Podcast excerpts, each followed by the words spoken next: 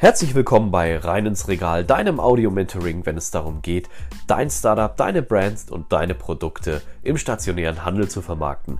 Mein Name ist Ben und ich bin dein persönlicher Moderator und mittlerweile mehr als 20 Jahren in der FMCG-Branche unterwegs und ich wünsche dir nun viel Spaß mit dieser Episode.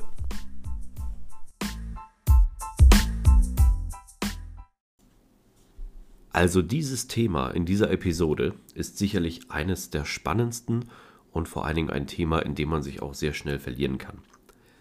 Es geht um das Thema Social Selling. Doch bevor wir in das Thema einsteigen, müssen wir einige Jahre zurückgehen. Was ist Social Selling überhaupt? Wie interpretieren wir das?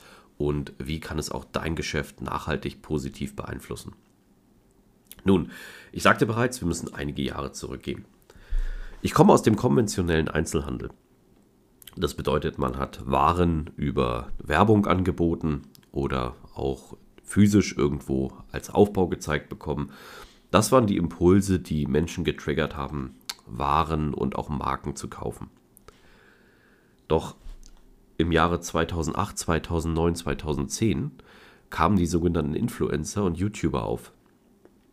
Und auf einmal hat man über Produkte gesprochen, die man bisher vielleicht so gar nicht wahrgenommen hatte, die man auch kaum kannte. Heute würde man diese Produkte als ähm, Produkte für Lebensmittel oder von Lebensmittel-Startups bezeichnen.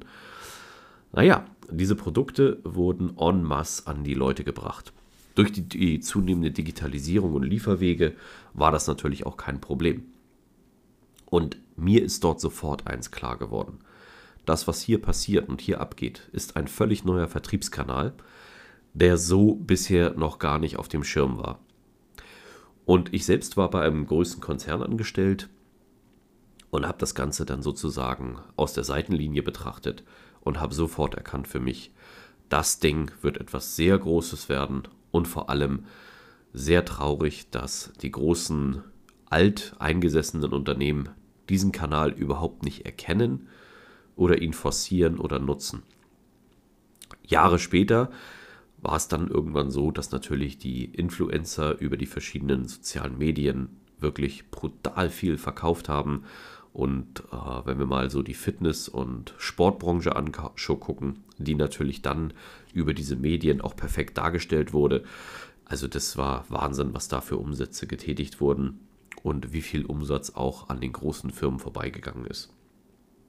Ich selbst habe das Ganze natürlich aus der Seitenlinie betrachtet, zumal ich zum einen damals nicht in der Position war, in meiner Firma das anzubringen. Und ich muss auch sagen, dadurch, dass es bei den Großunternehmen gar nicht richtig gesehen oder gewünscht wurde, äh, sich darüber auszutauschen, wurde man eher belächelt, wenn man dort gewisse Ideen eingebracht hat. Das führte natürlich dazu, dass mein eigener Lebensweg im Unternehmertum dort äh, etabliert wurde. Das ist aber ein anderer Part. Hier geht es jetzt um das Thema Social Selling. Die Leute, wie gesagt, aus der Fitness- und Sportbranche haben es geschafft, durch Produktplatzierung und Produktempfehlung im technischen Sinne Waren abzusetzen, die bisher keiner kannte und haben komplette bestehende Vertriebskanäle wie den stationären Einzelhandel oder auch den klassischen Onlinehandel ausgehebelt. Die Leute wollten Produkte haben, weil sie anderen Leuten letztendlich vertraut haben. Hier hat sicherlich der Grundsatz gefruchtet, Menschen kaufen bei Menschen, die sie mögen, ohne wirklich viel über die Produkte oder Themen zu wissen. Es hat einfach viel Absatz geschaffen und auch es war immer viel Hopium drin. Ja. Nun, wie konnte ich das Ganze für mich nutzen? Ich habe mir gedacht, wenn diese Influencer, die ja aus einem ganz anderen Bereich kommen, also YouTuber, es waren ja im Kern, muss ich ja sagen, waren es ja Models und Entertainer.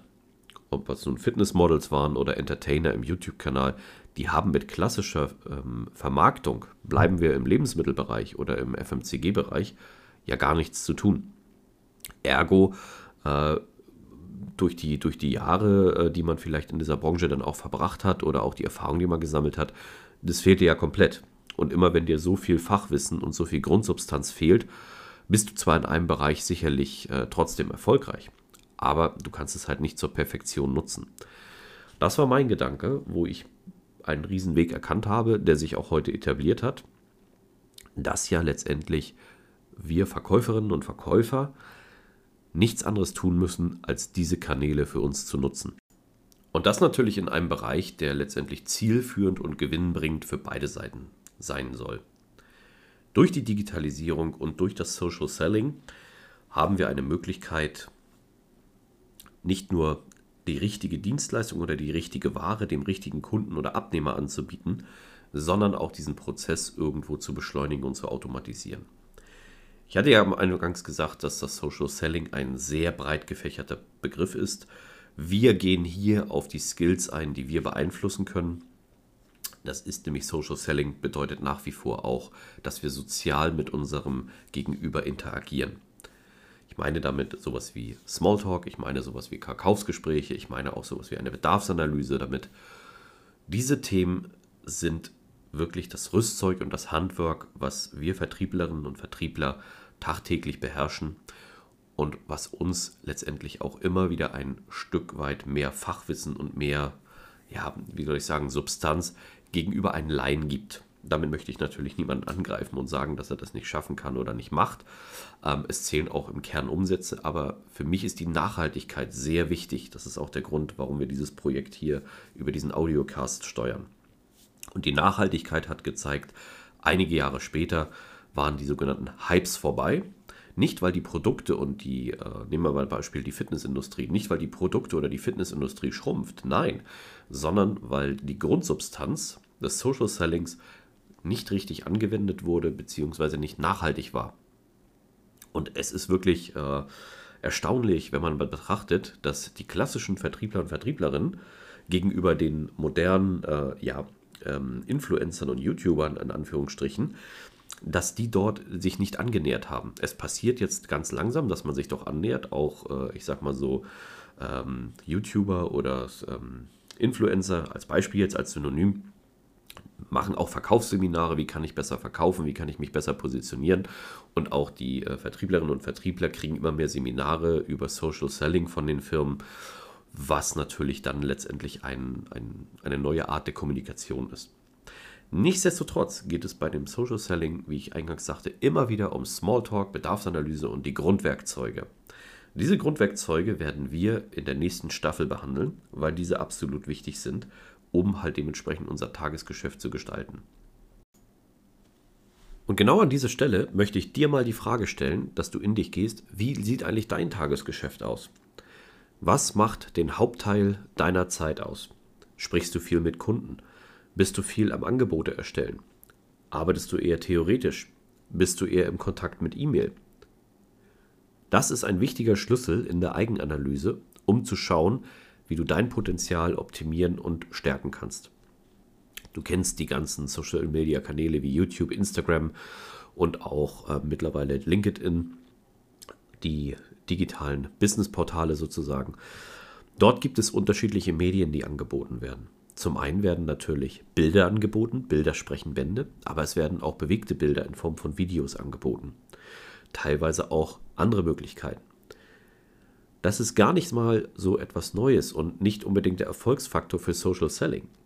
Doch du brauchst sehr guten Content, weil der Erfolgsfaktor von Social Selling ist im Kern der Zeuge.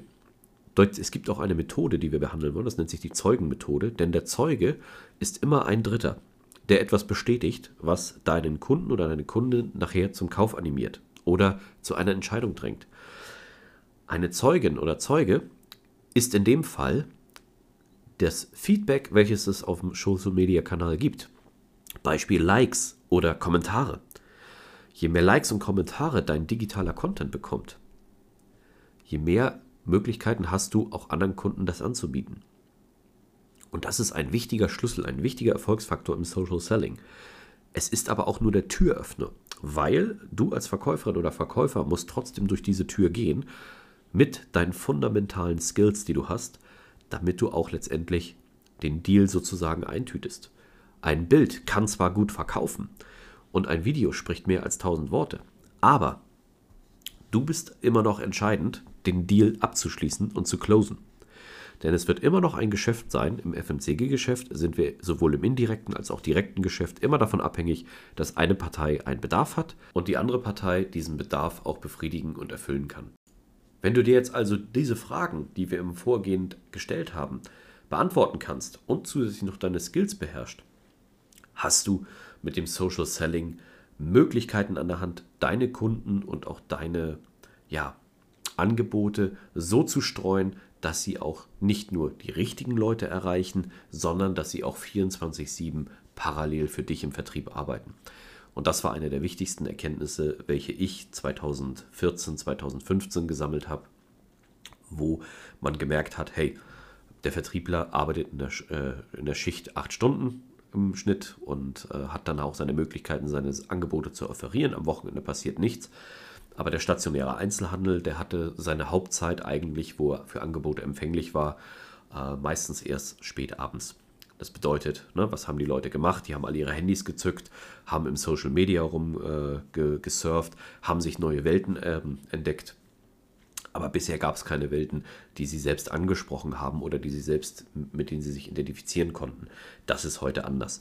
Durch die modernen Portale sind mittlerweile weitaus mehr FMCG-Unternehmen, sowohl stationärer Handel, digitaler Handel, als auch ähm, der Markenanbieter und auch Startups äh, vertreten, wo sie eine Schnittstelle haben, um sich zu präsentieren und auch letztendlich neue Kunden zu gewinnen. Das Ganze hat natürlich ein bisschen gerade eine Phase des Ausprobierens und auch etwas überhand genommen, weil man kann sich nicht 20 äh, oder 30 Videos angucken.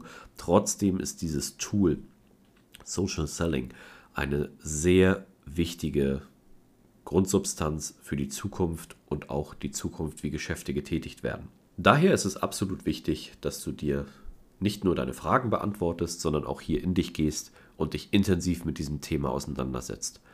Sicherlich sind wir noch in einzelnen Schienen im Social Selling, aber versuch doch einfach mal deine Kunden digital anzusprechen. Wenn du im FMCG-Bereich bist und einen richtig coolen Aufbau gemacht hast, versuch doch einfach mal diesen Aufbau zu promoten, Fotos und Bilder zu zeigen oder dreh ein Video, wie du dementsprechend etwas besonders hergestellt hast. So hast du auch die Möglichkeit, dass andere Leute dich vielleicht kopieren, was positiv für dich und deine Marke ist. Wie du schnell merkst, sind die Möglichkeiten hier wirklich sehr interessant und fast unbegrenzt. Natürlich wird das auch einen Einfluss auf unsere kommende Welt haben oder hat sie bereits. Denn wenn du natürlich abends aktiv bist und vielleicht dann mit deinen Kunden interagierst, hast du vielleicht eine ausgedehnte Mittagspause. Ich mag dieses Wort nicht so gern, aber Work-Life-Balance, dass das Ganze auch im äh, Einklang ist. Diese Themen sind hoffentlich sehr interessant für dich gewesen. Und wenn du mehr über Social Selling wissen möchtest, Freue dich auf jeden Fall auf die kommenden Episoden. Dort werden wir in dem Bereich etwas stärker darauf eingehen. Nicht nur aufgrund der aktuellen Lage, welche hier auf der Welt herrscht, sondern auch, weil die Digitalisierung ständig voranschreitet. Solltest du mit deiner Marke oder deinem Betrieb oder deinem Unternehmen unterwegs sein, ist es aus meiner Sicht absolut Pflicht heutzutage, auch im digitalen Universum, also auf den Social-Media-Kanälen stattzufinden. Aber Obacht, bleib auf jeden Fall in deinem Bereich drin, denn es ist hier wichtig, dass du auch den richtigen Kanal für dich findest, äh, wo du auch deine Kunden letztendlich ansprechen kannst, beziehungsweise auch die äh, Endverbraucher deiner Kunden den richtigen Mehrwert haben und generieren.